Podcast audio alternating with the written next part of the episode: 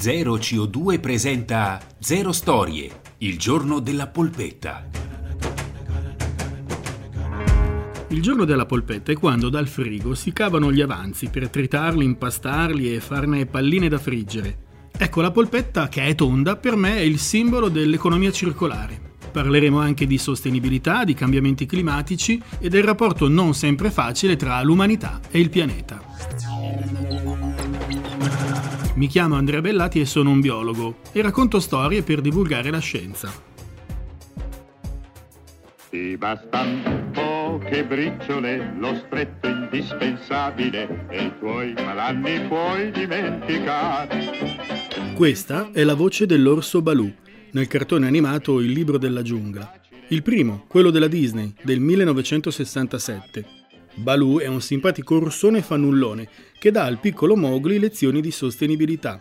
Baloo ci ricorda come basta poco per essere felici. Vicino a te quel che ti occorre puoi trovare. Ma quando? Lo puoi trovare. Questa puntata è dedicata a lui e a tutti gli altri orsi, che sono gli animali più amati e temuti da sempre. Grazie al WWF, il 27 febbraio si celebra la giornata mondiale dell'orso polare. Perché dedicare una giornata al più grande carnivoro terrestre del pianeta? Lo scopo di proclamare una giornata dedicata ad una specie è fondamentalmente quello di sensibilizzare la popolazione, l'opinione pubblica sulle sorti di appunto alcune specie particolarmente minacciate e a rischio. E nel caso appunto dell'orso polare è dal 2005, quindi da, 15, da 16 anni che il 27 febbraio è proclamato giornata mondiale dell'orso polare. E l'orso polare che è un po' alla ribalta in questi anni proprio come specie emblema e simbolo del cambiamento climatico e ovviamente le minacce sono tantissime. Sono Marco Antonelli, sono naturalista del WWF Italia e mi occupo in particolare di progetti sui grandi carnivori. L'orso polare, quello bianco, è davvero un bestione enorme. Un maschio adulto è lungo fino a 3 metri, alto 2 metri e mezzo quando si alza sulle zampe posteriori e pesante anche 450 kg. Ed è pure veloce, corre fino a 40 km all'ora, quando è ben motivato. L'orso polare mangia solo foche? L'orso polare è si è evoluto proprio come cacciatore eh, diciamo quasi perfetto delle foche. Contate che ovviamente l'orso non disdegna anche altre fonti di cibo, in particolare eh, chiaramente pesce, e crostacei, a volte anche se trova delle carcasse di balena, ovviamente se ne nutre.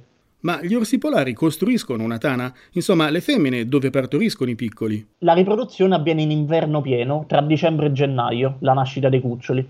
Ed è per questo che spesso, quasi sempre, le femmine di orso polare usano delle tane appositamente scavate nella neve, nel ghiaccio della banchisa polare dove partorire e tenere al sicuro i propri piccoli nelle prime settimane di vita. Verso marzo-aprile, quando il clima comincia ad addolcirsi, anche se ovviamente addolcirsi nell'Artico è sempre relativo, eh, i cuccioli cominciano ad uscire e a seguire la madre durante le fasi di caccia e di spostamento. Pensate che le femmine di orso polare si riproducono intanto ogni 2-3 anni. È vero che gli orsi polari hanno la pelle nera?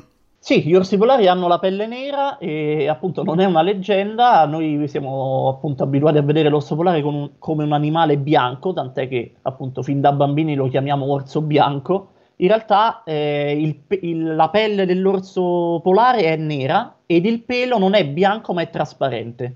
Quindi quello che noi vediamo è semplicemente un gioco di luce che viene in parte assorbito dal pelo dell'orso e convogliato verso la pelle nera per chiaramente riscaldarsi e in parte viene riflesso ed è quello che noi vediamo, la parte riflessa della luce e quindi ci appare l'orso come un animale bianco. L'orso polare vive in tutto l'Artico, dal Polo Nord alle aree settentrionali di Alaska, Russia, Groenlandia, Canada e Norvegia, e anche alle famose isole Svalbard. Quanti sono gli orsi bianchi del Grande Nord? Nel mondo ad oggi è stimata la presenza tra i 22.000 e i 31.000 esemplari. E sono divisi in 19 popolazioni isolate tra loro. Purtroppo molte di queste popolazioni sono in deciso calo e addirittura alcune stime fatte dai ricercatori pensano che se il trend di diminuzione delle popolazioni continuerà con questa velocità potremmo perdere fino a un terzo della popolazione mondiale nei prossimi 30 anni, quindi un dato abbastanza drammatico. I ghiacci sono la casa dell'orso polare. Sul ghiaccio caccia, si ciba, si riproduce, alleva i piccoli. Il ghiaccio è la sua casa, ma anche la sua disgrazia. I cambiamenti climatici riscaldano l'Artico e il ghiaccio si scioglie. E quando il ghiaccio si scioglie, un ecosistema intero crolla perché manca la terra, cioè il ghiaccio sotto i piedi. Il ghiaccio si frantuma e restano zattere galleggianti, anche lontane tra loro, molti chilometri. Lo sforzo per nuotare tra un lastrone e l'altro è intenso, la perdita di ghiaccio rende la caccia difficile. Così gli orsi affrontano un digiuno che può essere fatale. E infatti l'orso polare ha una tecnica di caccia particolarissima, che è quella di agguato alle foche, e, e questi agguati vengono fatti soprattutto grazie alla banchisa polare che permette appunto all'orso di aspettare le foche all'uscita dal, dall'oceano artico. E cosa succede? Che con lo scioglimento gli spazi di caccia dell'orso si riducono, si riduce anche il periodo buono per cacciare e questo fa sì che quindi aumentino paradossalmente anche i conflitti con l'uomo, perché l'orso non trovando più risorse naturali sulle banchise polari eh, si avvicina sempre di più agli abitati umani cercando rifiuti e altre risorse di facile accesso. Dimagriscono fino a consumarsi e le femmine non hanno latte per i cuccioli. La fame spinge gli orsi bianchi verso gli insediamenti umani e gli umani purtroppo sparano. Ma chi sono gli orsi? 30.000 anni fa, sulle pareti della grotta di Chauvet-Pont d'Arc nel sud della Francia, mani primitive dipinsero elefanti lanosi, rinoceronti, leoni, cavalli e orsi animali scomparsi che vivono ancora sulla roccia e stupiscono per la modernità del tratto. C'è un orso rosso che assomiglia addirittura a Ernest, il protagonista dei libri di Daniel Pennac e del film d'animazione Ernest e Celestine. Nella grotta di Chauvet-Pont d'Arc c'è qualcosa di più. I nostri antenati appoggiarono il cranio enorme di un orso delle caverne proprio sopra una specie di altare roccioso, forse la testimonianza di un culto dedicato all'Ursus Peleus, il signore delle grotte. L'orso delle caverne era l'animale più terribile del settentrione. Septemtriones, dicevano i latini, significa i sette buoi. I sette buoi soggiogati al grande carro, le sette stelle dell'Orsa Maggiore, la grande costellazione del nord. Un mito diffuso tra i popoli eurasiatici e nordamericani individua nelle stelle della coda tre cacciatori e nel rettangolo un'orsa che fugge. Perché popoli lontani nello spazio e nel tempo hanno visto la stessa scena di caccia in una figura che tutt'al più assomiglia a un mestolo? Secondo l'astronomo statunitense Bradley Schiffer, il mito dell'orsa risale a un tempo remotissimo e precede le migrazioni che 15.000 anni fa portarono l'uomo in Nord America attraverso lo stretto di Bering, allora ghiacciato. Quindi l'orso sarebbe la figura centrale del culto più antico di cui abbiamo ricordo. L'orso è la belva feroce, l'animale guerriero e insieme un esempio di amore materno. Nei miti e nelle leggende gli animali simboleggiano singole caratteristiche dell'animo umano. La volpe è solo furba, il leone è solo coraggioso, il serpente è soltanto infido, mentre l'orso è complicato, proprio come noi. Forse è perché il suo aspetto e certi atteggiamenti somigliano ai nostri. Sicuramente nei popoli del nord, del nord Europa è un animale totemico, anzi in, tutti, in, tutta la zona circumpolare. Tanti lo hanno considerato come dire un, cioè lo hanno interpretato come un fratello maggiore oppure una, un medium tra noi e l'aldilà, eh, perché chiaramente un po' ci assomiglia appunto nella postura eretta, nella, nella, cura dei cuccioli a lungo, però chiaramente ha delle caratteristiche che per tanti anni sono state considerate, visto che non potevano essere capite con gli strumenti del tempo, erano considerate delle, delle doti sovrannaturali, appunto pensa all'enorme forza, il fatto che comunque ogni anno muoia e rinasca e quindi sconfiga l'inverno, sconfiga la morte, poi chiaramente si tratta di, di ibernazione, di cose che col tempo abbiamo capito, ma eh, prima di capirle, prima che la scienza ci offrisse le risposte, erano sicuramente delle, delle cose affascinanti e quindi appunto per quello è, è, è, una, è, stato considerato a lungo una specie di semidio. Sono Filippo Zibordi, sono uno zoologo e divulgatore ambientale, eh, lavoro per Istituto Oikos.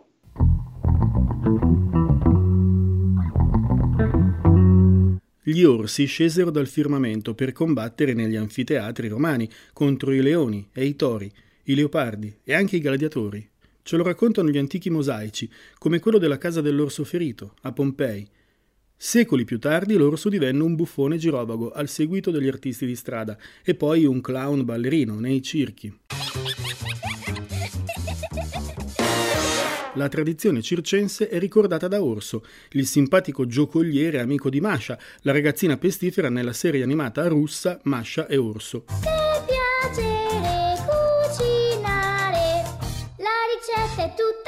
Anche Disney colse l'aspetto più buffo del grande animale quando prese l'orso Baloo, serio maestro di vita nel libro della giungla di Kipling, per farne un buon tempone spensierato. Ti serve solo il minimo e poi trovarlo è facile, quel tanto che ti basta per campare. Conosciamo meglio il nostro orso, l'orso bruno. Allora, l'orso si trova in tre zone, quindi nella zona del Parco Nazionale d'Abruzzo, Lazio e Molise, l'orso marsicano, poi abbiamo invece la popolazione delle, delle, Alpi centrali, che ha la sua area di maggior frequentazione in Trentino, però con alcuni individui che eh, vanno anche nelle regioni confinanti, e infine un piccolo nucleo di 5-10 individui al confine tra Italia, Austria e Slovenia, quindi nella zona del Tarvisiano, nel nord-est. Quanto sono grandi gli orsi bruni? Tendenzialmente il peso di un adulto tra i 60 e i 300 kg.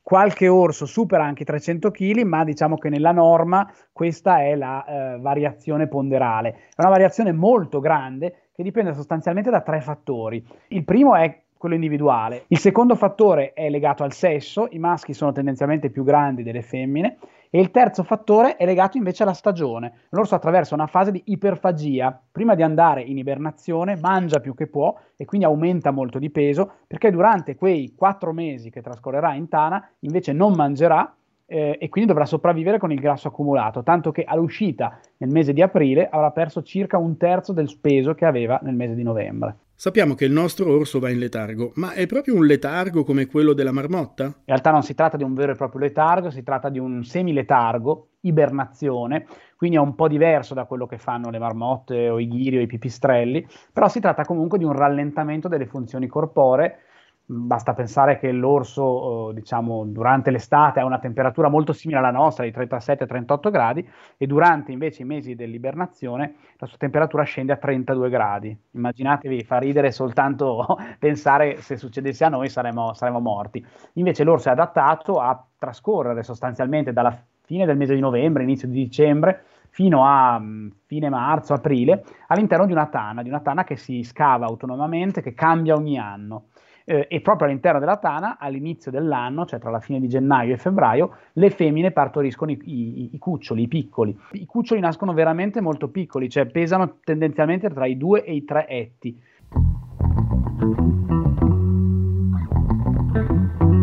Gli orsi mangiano sostanzialmente di tutto, sono onnivori come noi, sono opportunisti, cioè in qualche modo quello che trovano disponibile lo consumano con facilità, però sono anche eh, molto abitudinari. Queste tre caratteristiche ci fanno capire molto anche su quelli che possono essere le fonti di conflitto con il genere umano. Dobbiamo pensare ad animali che passano una parte del loro, del, del loro anno e anche del loro giorno eh, in zone più selvagge, quindi più lontane dalle strutture, dalle attività dell'uomo, ma che sono in grado di spostarsi molto e quindi in alcuni altri momenti dell'anno entrano per forza di cose anche nei nostri, chiamiamoli, territori. Ed ecco dov'è il problema. Il problema eh, c'è se eh, sui nostri territori, per esempio, i rifiuti non sono eh, salvaguardati in maniera anti-orso. Per esempio, appunto, in Trentino dove vivo io, i cassonetti per la frazione umida, per l'organico, vengono modificati attraverso il posizionamento di una manopola che è anti-orso. Azioni come queste, così come proteggere per esempio le arnie o le pecore con dei recinti elettrificati, sono delle attività indispensabili per poter convivere con l'orso. Come è fatta la tana di un orso? Direi che le tane variano tantissimo, nel senso che ce ne sono alcune molto molto piccole, ci sono invece delle, delle, tane che sembrano invece delle suite, quindi magari con più stanze. L'ingresso della tana deve essere molto molto piccolo, per un motivo abbastanza banale, cioè che l'orso una volta entrato deve riuscire a chiudere l'ingresso con la terra, con la terra o con il materiale che ha accumulato all'interno e poi sperando che fuori ci sia la neve in maniera da isolarsi meglio per trascorrere l'inverno. L'orso eh, fodera il fondo della tana, chiaramente per rimanere isolato e quindi un pochino più al caldo, isolato dal terreno, col materiale che banalmente trova nelle, in prossimità della tana stessa, quindi rami, erba e via dicendo. Quindi riempie, eh, riempie diciamo appunto il fondo in maniera tale da potersi poi in qualche modo raggomitolare. Theodore Roosevelt è stato il ventisesimo presidente degli Stati Uniti.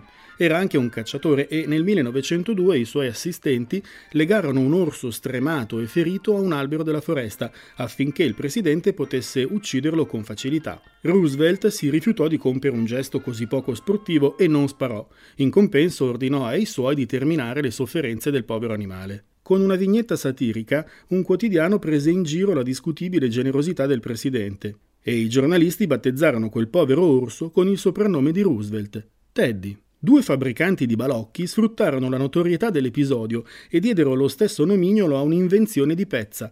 Fu così che nacque Teddy Bear, l'orsacchiotto di peluche, il più classico e amato tra i giocattoli.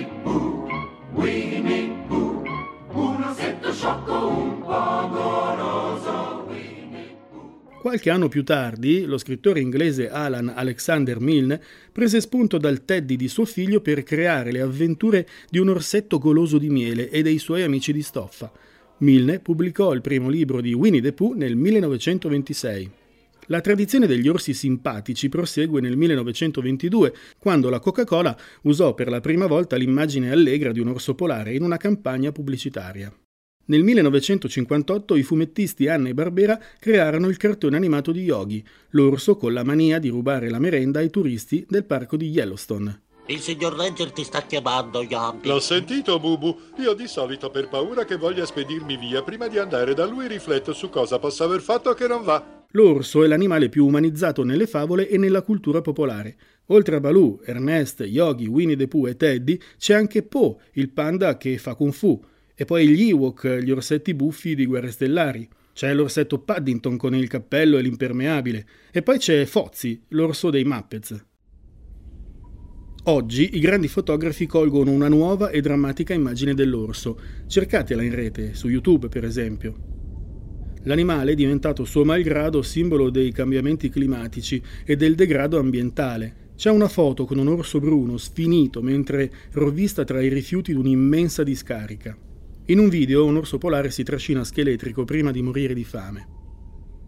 La foto più famosa ritrae un orso bianco, pelle e ossa, aggrappato all'ultimo pezzo di ghiaccio di un mare artico che non domina più. Proprio l'orso che, a quelle distese ghiacciate, ha dato il nome. Artico deriva dal greco arctos, che significa orso, appunto. Per Zero Storie avete ascoltato Il giorno della polpetta, una produzione Zero CO2.